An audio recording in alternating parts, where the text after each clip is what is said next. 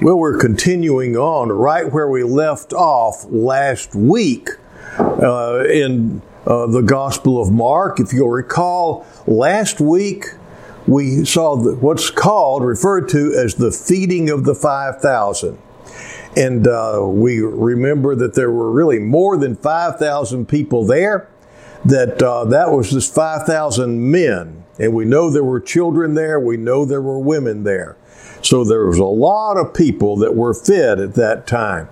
Now, uh, there was there's this continuation is another miracle that is. Uh, I mean, actually, there's two miracles. It's just labeled uh, Jesus walks on water, but he also calms a storm, doesn't he? And the thing is, is that uh, these things are connected. This the order of all of these things. We keep seeing uh, the uh, just the the power of Jesus being magnified more and more.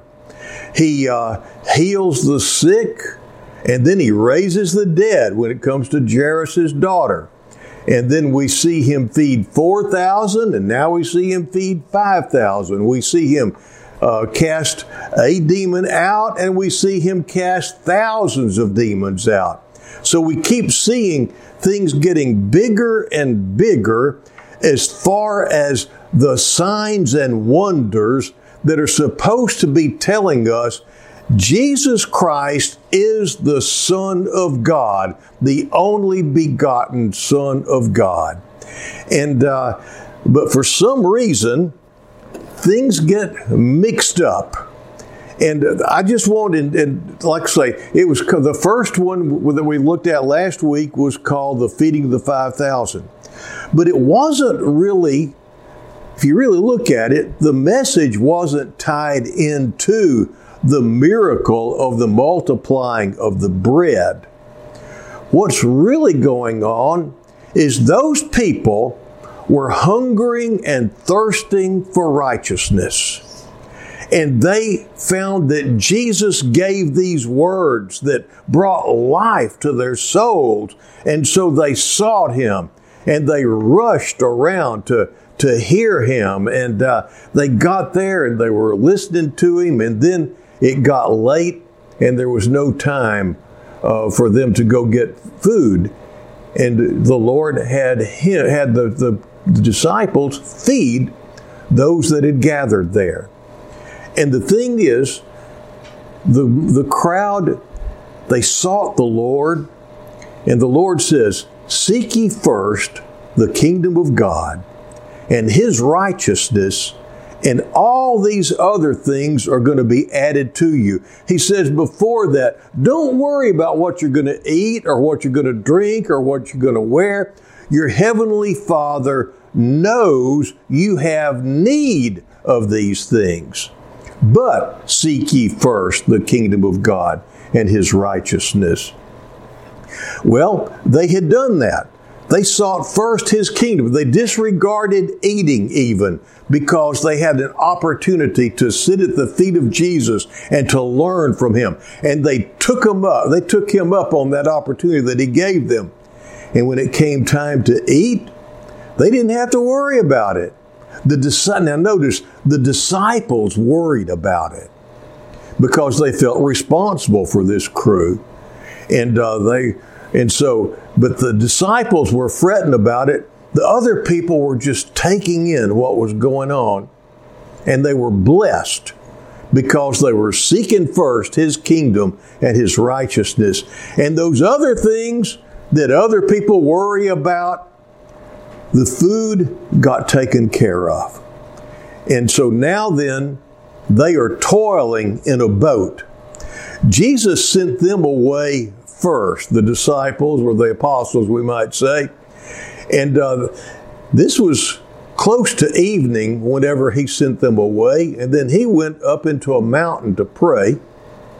The disciples had to go uh, to where their boat was, and then they got in the boat and then it says at the fourth watch, which would have been about three o'clock in the morning, the disciples were about halfway across the sea.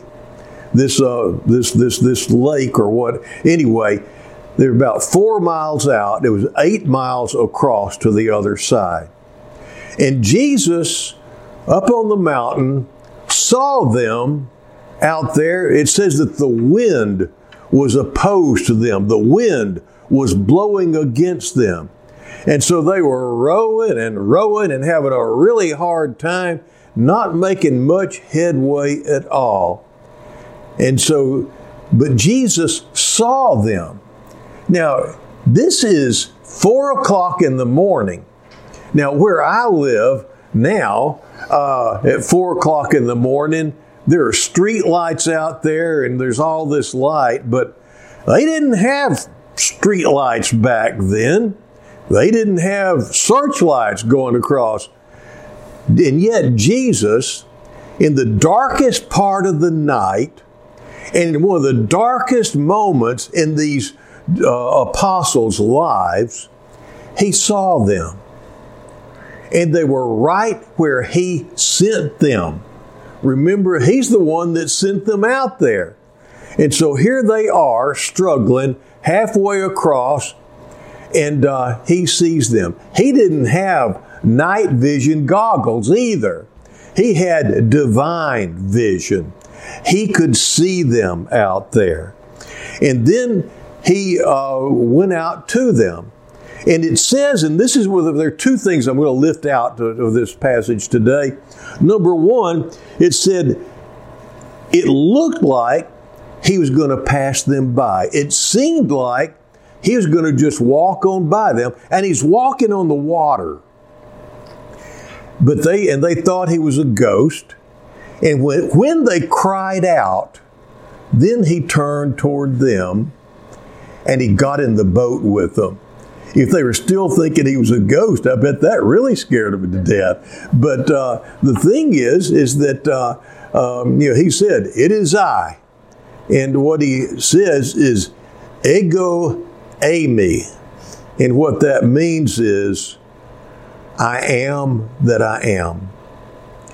We've heard that before back at a burning bush, I think it was, whenever God told Moses who he was. Those are the exact words. And here is the Lord of all, of all creation, who has the wind and the waves at his command, walking across the water, and he says, It is I. It appeared that he was going to be walking on by them. Sometimes you may wind up having storms in your life. In fact, some of you may be going through storms right now, and it may seem like the Lord is just ignoring you.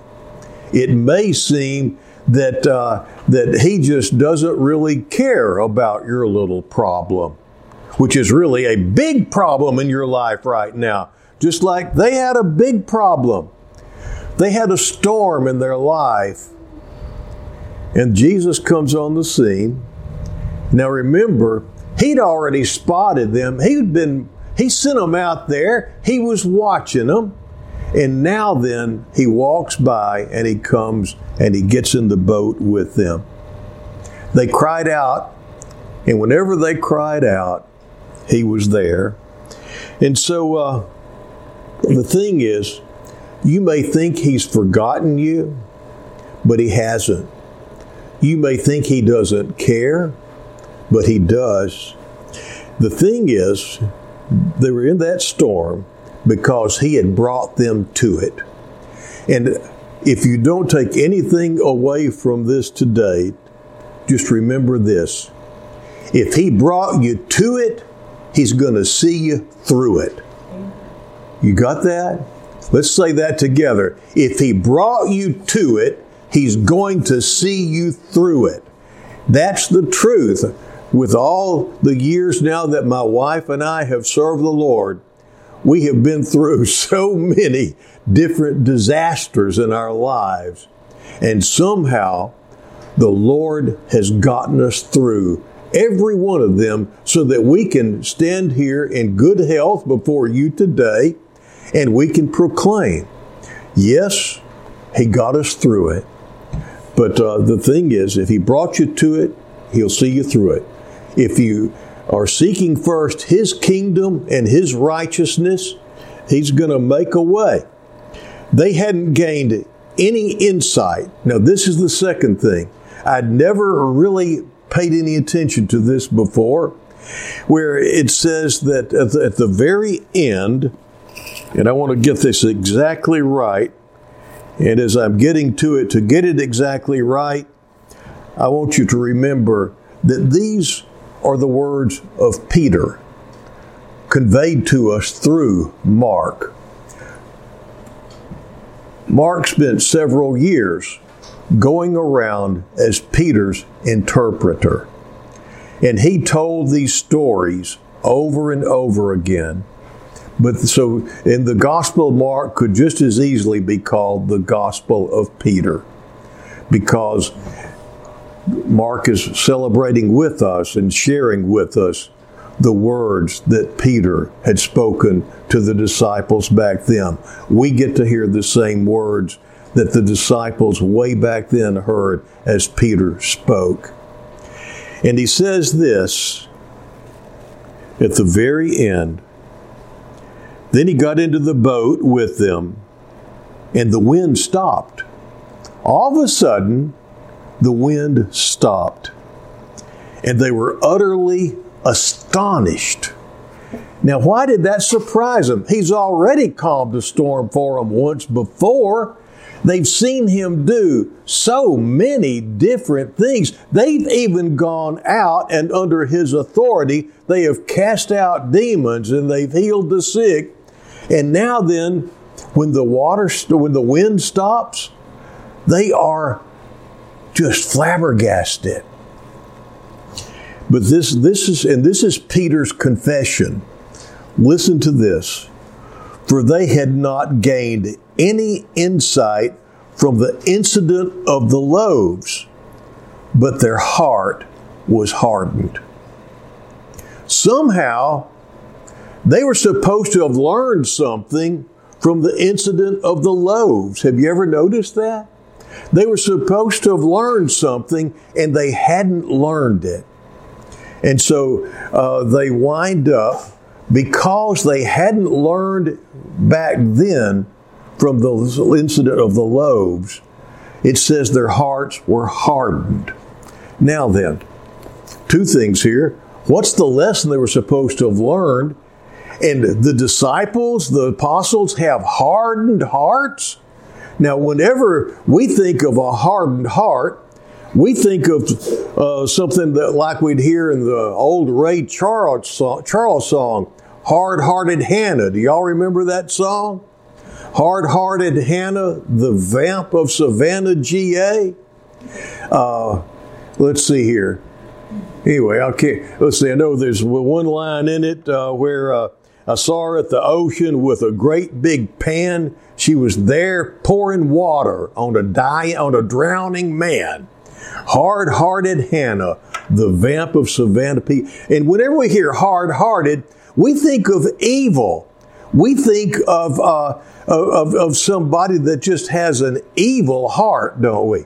But the thing is, the word having their hearts hardened here refers to the fact that they they had a calloused heart. Yes. They their heart wasn't open and it wasn't filled with faith. And so they were missing the things of God that He was trying to teach them.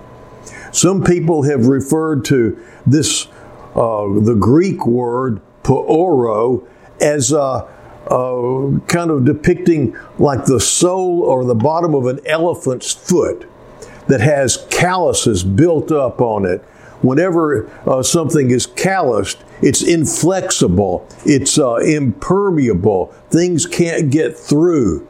And this is the way that Peter is confessing his heart was.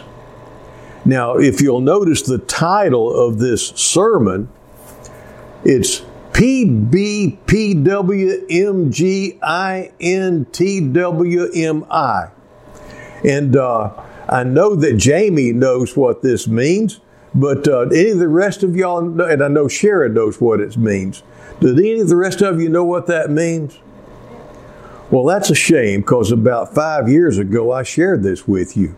but uh, what it means is please be patient with me. God isn't through with me yet. And there we can take hope and we can draw hope from the fact that Peter can confess here my heart was hardened. It wasn't soft and pliable before the Lord as it should be. There were things that were missing, things I wasn't seeing. And this is all of us, isn't it? All of us, as we go through life, we start out with hardened hearts, just about. We start off as children being open to the people around us and uh, being trusting. And uh, I just love to hear my grandkids talk about the Lord. And uh, and I just that it's just such a blessing to have grandkids and and just see their openness toward people, their trust in people, and then due to betrayal, disappointment, abuse, and all those things that come along in life, hearts, hearts begin to harden. And they harden because people put up walls, because people don't like being hurt. And so our hearts get calloused. A calloused heart is a lonely heart because it can't share itself deeply with those around it, and it can't share itself and draw from the Lord. But we all wind up with these hardened hearts, just like Peter did. Another thing about uh, Peter is uh, he leaves something out of this story.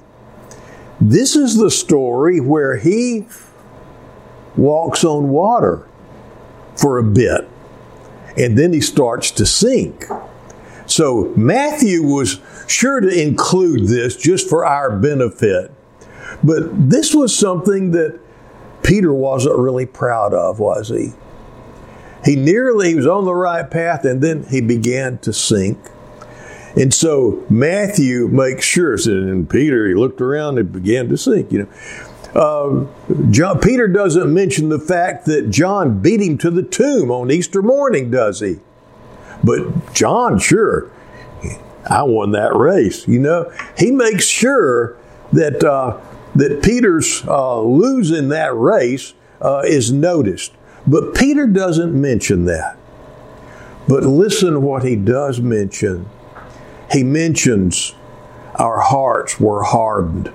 None of the other disciples mentioned this. I think this is another one of the reasons why we have four gospels is because the different aspects bring out different points.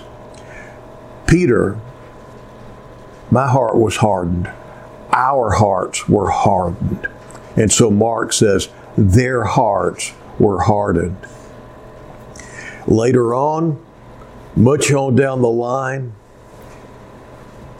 Peter says he's never going to desert Jesus. He's never going to say any, he's never going to forsake him. And then before the cock crows three times, Peter denies him. Peter includes that story. Mark includes that story. And it's included in God's Word to show us that even after we have been with the Lord for quite a while, we still have a way to go. It takes a while for a hardened heart to be softened. In fact, it takes an entire lifetime and it is still being softened. The callus is being removed.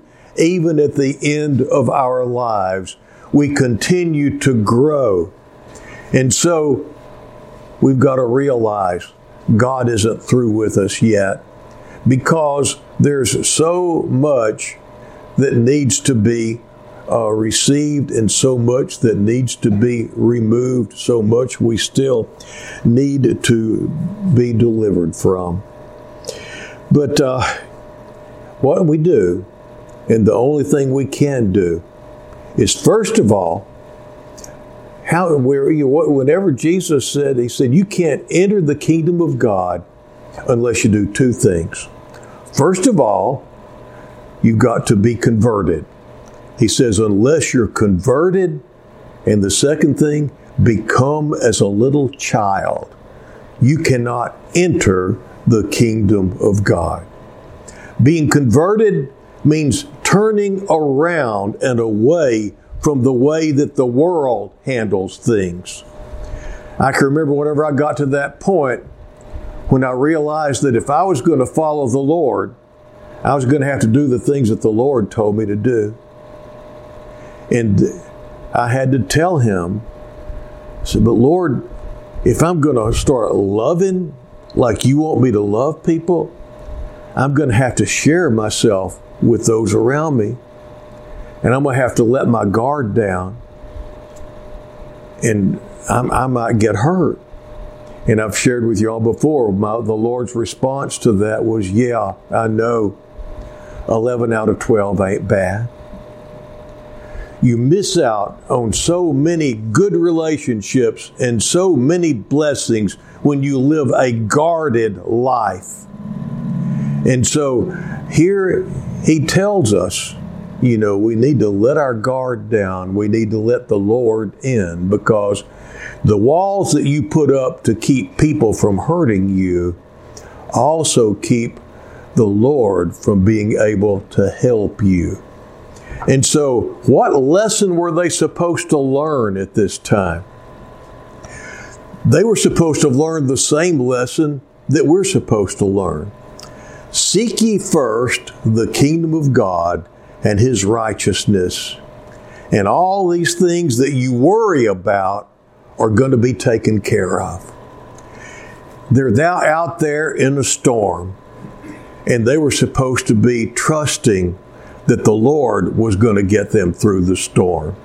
They reached a dilemma there where the people needed to be fed, and it got taken care of. Now they've reached a dilemma where they've got a storm going, and the Lord took care of the storm. But they had no faith in the Lord as they were about His business. He brought them to it, and then He saw them through it. They didn't have to go through it scared to death. They could have gone through it in faith and in trust with a peace in their heart, even though they still had to row really hard, but still they could have had peace in their heart. So, as long, you know, I've, I've, I've, anyway, I read a story the other day. I didn't read it the other day. I've read it years and years ago about a farmer that was looking for a hand and this guy came up uh, applying for the job to be his uh, his farm hand, and uh, the guy asked, "Well, you ever done any farm work for?" Oh, yes, sir. I said, "Well, uh, what qualifications do you have?" And the guy said, "I can sleep in a storm." And the guy couldn't. The farmer thought, "Well, that's a weird response, but I don't see any other applicants. You're hired." So he went ahead and took him on. And then a big storm came up after the guy had been working for him for about four days.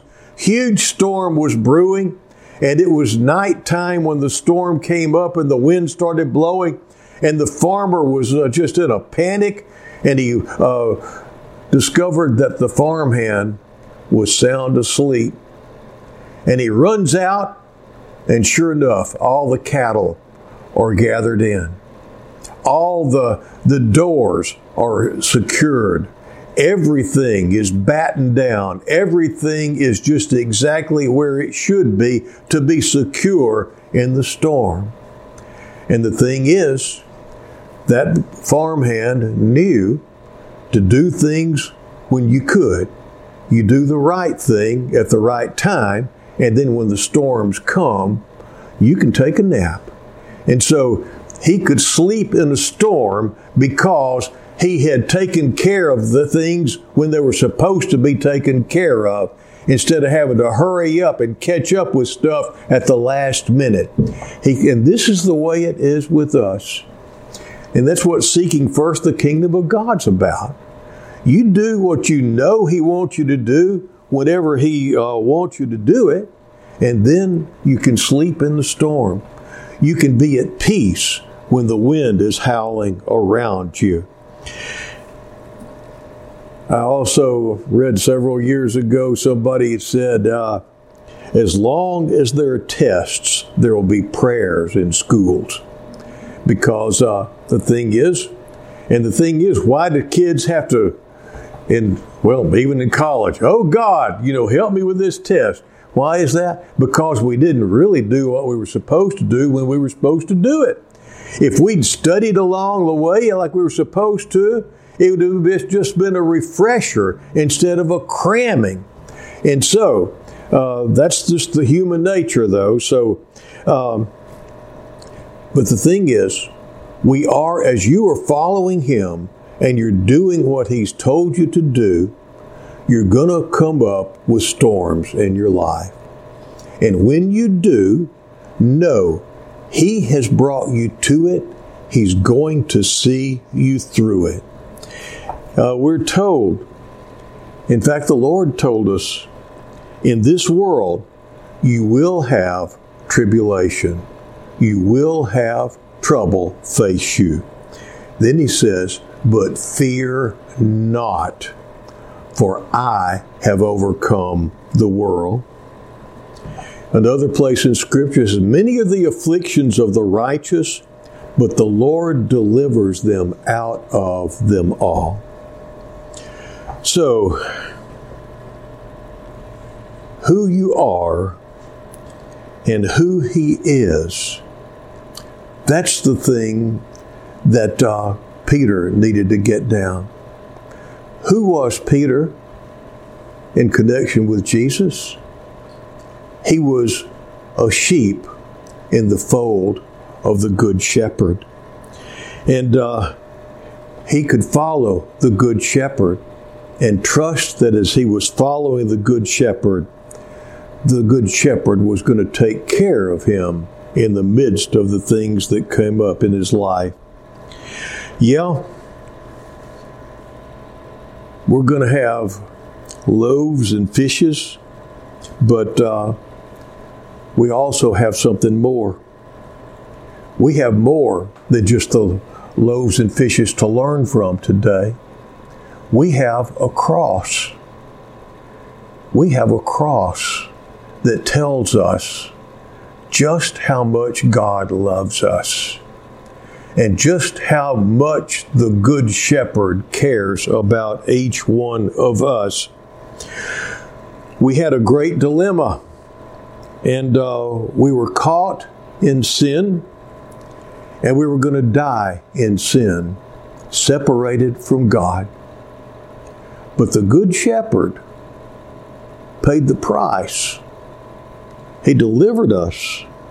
The Great Shepherd laid down his life for his sheep, and the resurrection proves that that has taken place and that your sin has been forgiven. And uh, so death no longer is a great calamity.